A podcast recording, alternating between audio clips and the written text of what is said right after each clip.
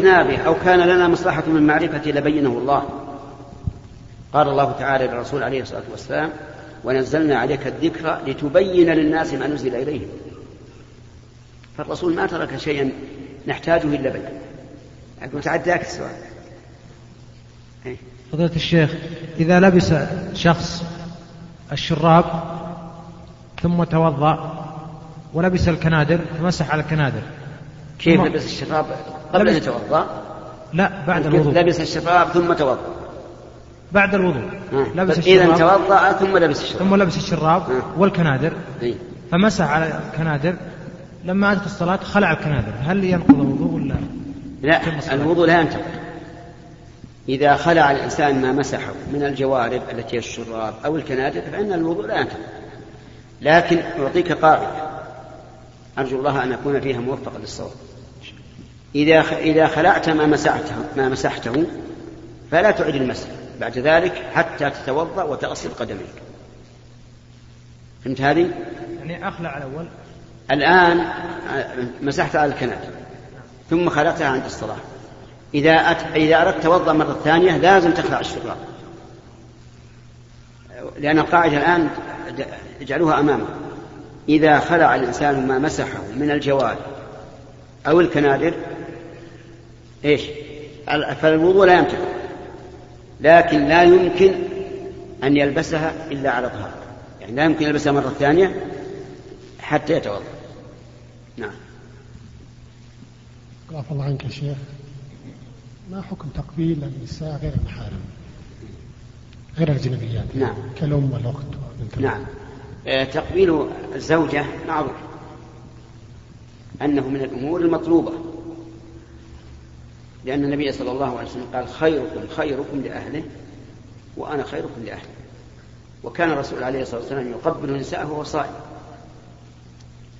فتقبيل المرأة من الأمور المطلوبة التي هي الزوجة. أما تقبيل المحارم فإن كان الأم أو الأخت الكبيرة أو الجدة فهذا أو البنت فهذا لا بأس به.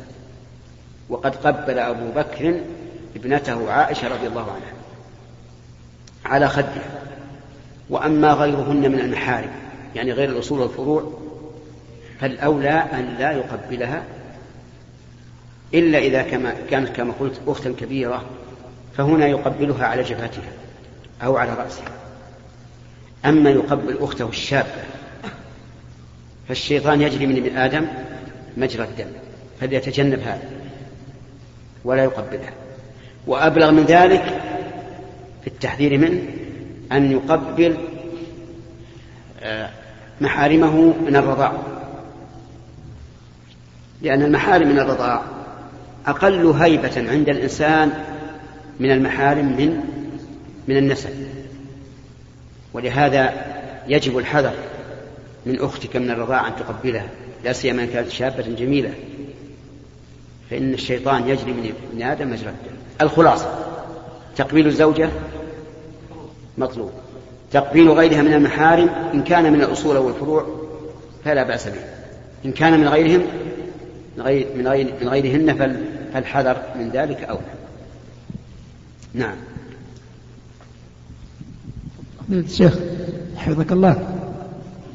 الصلاة بين الطفلين. كالصلاة المنفرد الصلاة بين الطفلين طفلين صغيرين. يعني كصلاة المنفرد يعني, يعني إذا صف معك طفلين. نعم. طيب. إذا قام مع الإنسان طفل أو طفلان خلف الصف فليس بمنفرد.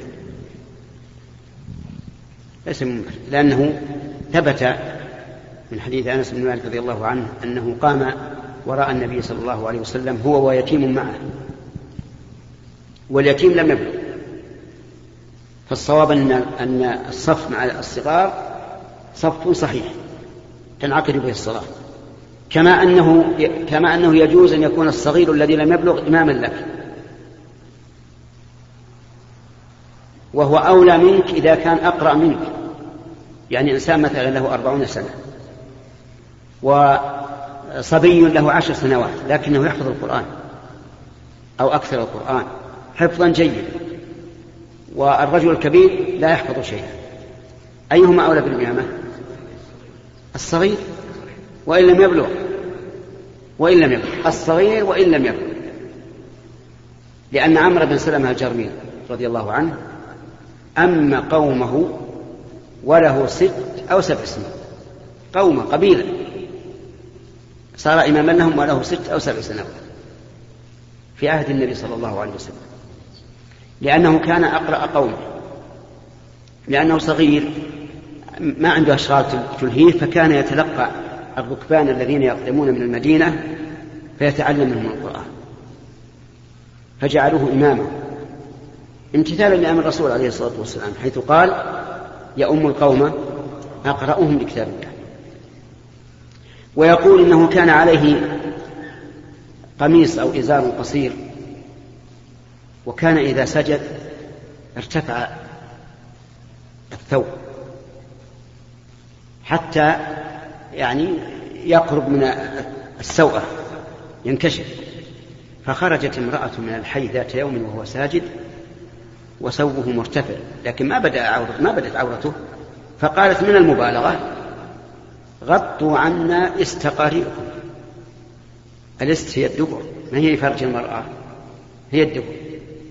فلما قال هذا كأن القوم فهموا أن المرأة تلمزه. تقول كيف كان قارئكم ما, ما, ما تكسونه ثوبا؟ فاشتروا له ثوبا فكسوه إياه. قال فما فرحت بعد الإسلام مثل فرحي بهذا الثوب. الله أكبر. نعم. عند سماع القرآن بعض الأحيان يأتي الشخص ويسمع القرآن قبل النوم أو مثلا وقت مذاكرة أو انشغال بين الأشغال فهل هذا من الآداب وما حكمه؟ يعني منه واحد يقرأ رافعا صوته عند عند قوم يريدون النوم. لا مثلا شريط. ها؟ شريط شريط مسجل. إي. ومشغله وجالس في مثلا في الغرفة أذاكر ولا أي شيء ومشغله. إي. هذا ليس من آداب من الآداب. طيب ليس من الآداب أن يتلى كتاب الله ولو بواسطة الشريط وأنت متغافل عنه. لقول الله تبارك وتعالى وإذا قرئ القرآن فاستمعوا له وأنصتوا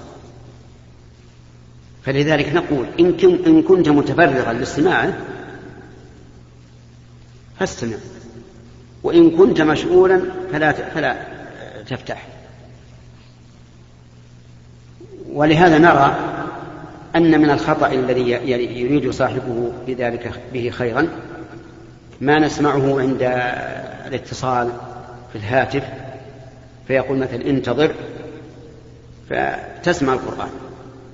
كأن القرآن جاء آه، لمعنى في غير. حرف جاء لمعنى.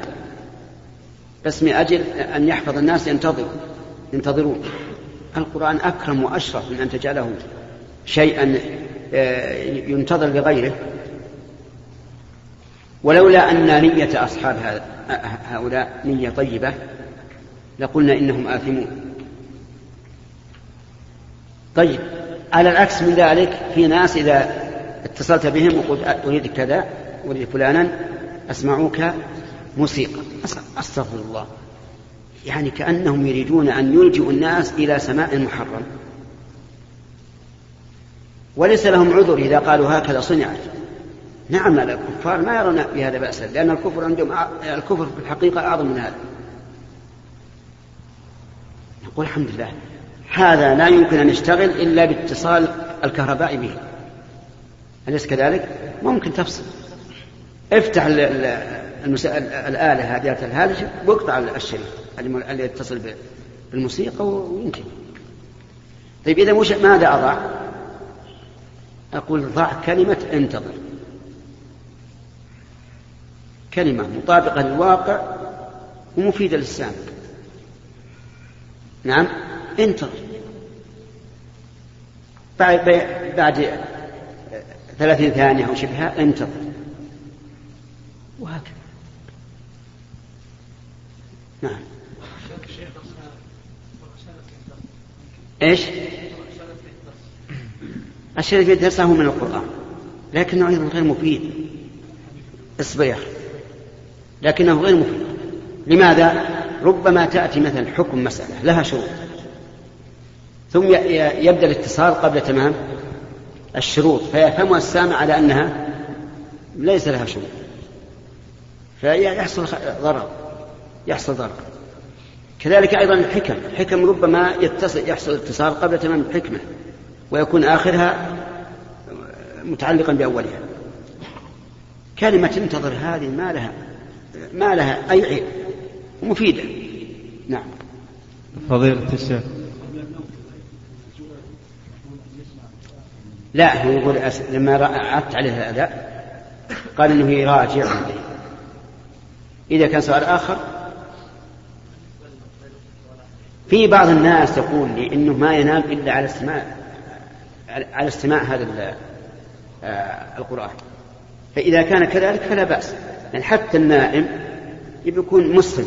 ما ما عنده المضطجع ينتظر ينتظر النوم ما عنده الشغل سيستمع. هذا لا بأس به. وهو من الاستعانه بسماع كلام الله على ما يريد الإنسان من امور من الأمور المباحة. لا بأس. ما في مانع. شيخ. نعم. شخص ما في ها؟ ما في سؤال واحد. نعم.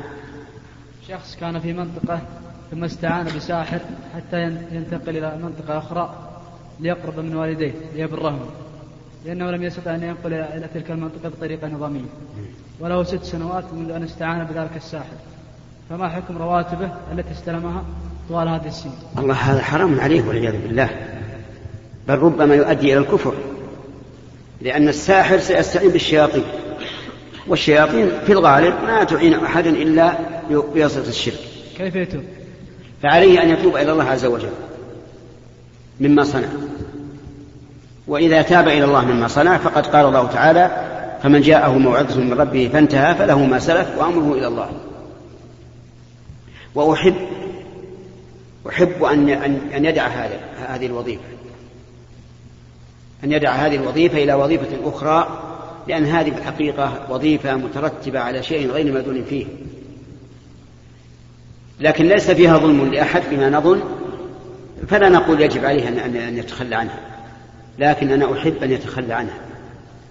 وأرى أن ذلك إن شاء الله تعالى من تمام توبته. ولعل الله أن يثبته إذا علم منه صدق النية والتوبة إلى الله. تعداك تعداك. نعم. فضيلة الشيخ هذه حقيقة لفتة لإشارتكم السابقة وهي معلومة لفضيلتكم أن ما يسجل على هذه الماكينات التسجيل يأتي عادة مسجل من الخارج والموسيقى أو الأشياء التي توضع غالبها والعياذ بالله يحوي موسيقى خاصة باحتفالات الكريسماس الذي يسموه الذي هو عيد الميلاد عيد ميلاد عيسى عليه السلام أو كما يقولون. فهذه مشهورة جدا في بلادهم ويضعوها مسجلة جاهزة مجرد فقط أنك تضع الزر وخلاص تأتي. وكثير من الناس الذين يستعملون هذه الأشياء لا يدرون حقيقة ما يديرون. صحيح, صحيح. بارك الله صحيح. إحنا نقول حتى وإن لم تكن رمز إلى إلى, إلى شيء ديني هي بذاتها محرم. الموسيقى التي نسمعها عند انتظار المكالمه نعم. فضيلة الشيخ أثابكم الله. إذا دخل وقت الصلاة وذهبت المرأة أكرمكم الله إلى دورة المياه للاستنجاء. فرأت دم الحي. فلا تدري هل نزل هذا الدم قبل الأذان أو بعد الأذان. فماذا يجب عليها؟ الأصل أنه ما نزل. وعلى هذا فإذا طهرت تقضي الصلاة التي دخل وقتها. إلا إذا كانت يعني من حين سمعت الأذان ذهبت بسرعة ورأت الدم فالغالب أنه يكون هذا قبل الوقت. وإذا كان قبل الوقت لم يجب لن تجب عليها الصلاة. نعم. بعد السلام عليكم عليكم السلام. في ثلاث أسئلة جو من الإخوة من مصر. بيسأل فضيلتك فيهم. السؤال الأول يقول رجل الإخوان لا يسمحون إلا بسؤال واحد. إذا سمحوا لك. هذه رسالة جاء من مصر. ها؟ تسمحون؟ أي لا سيما أنها نيابة ولا عادي. نعم.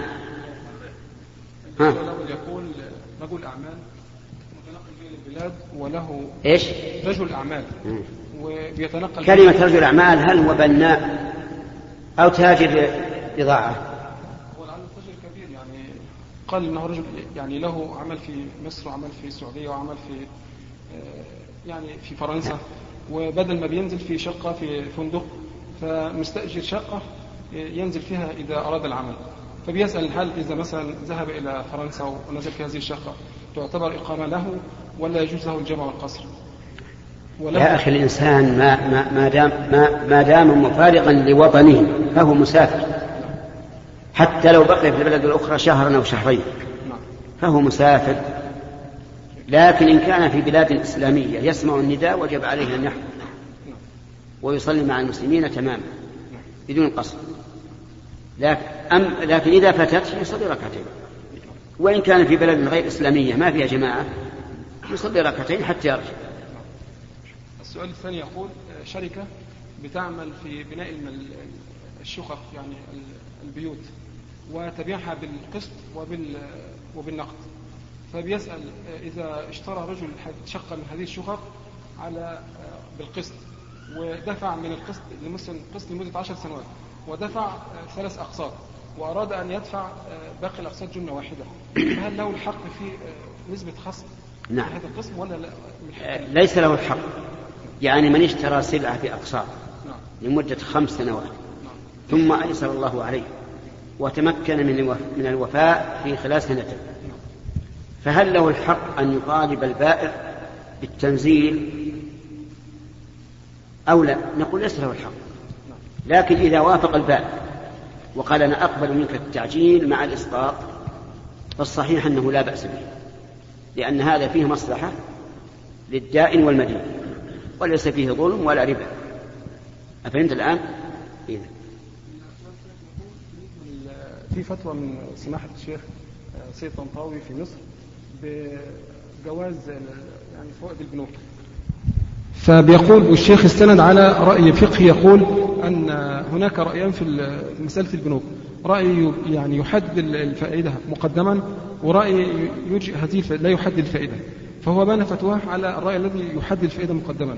فيسألون الإخوة هل هذا رأي معتبر يعني له مستند من الشرع ولا هذا اجتهاد من الشيخ؟ جزاه الله خير. الذي نرى أنه ليس له مسند من الشرع وأنه غلط. لأن الربا هو الزيادة.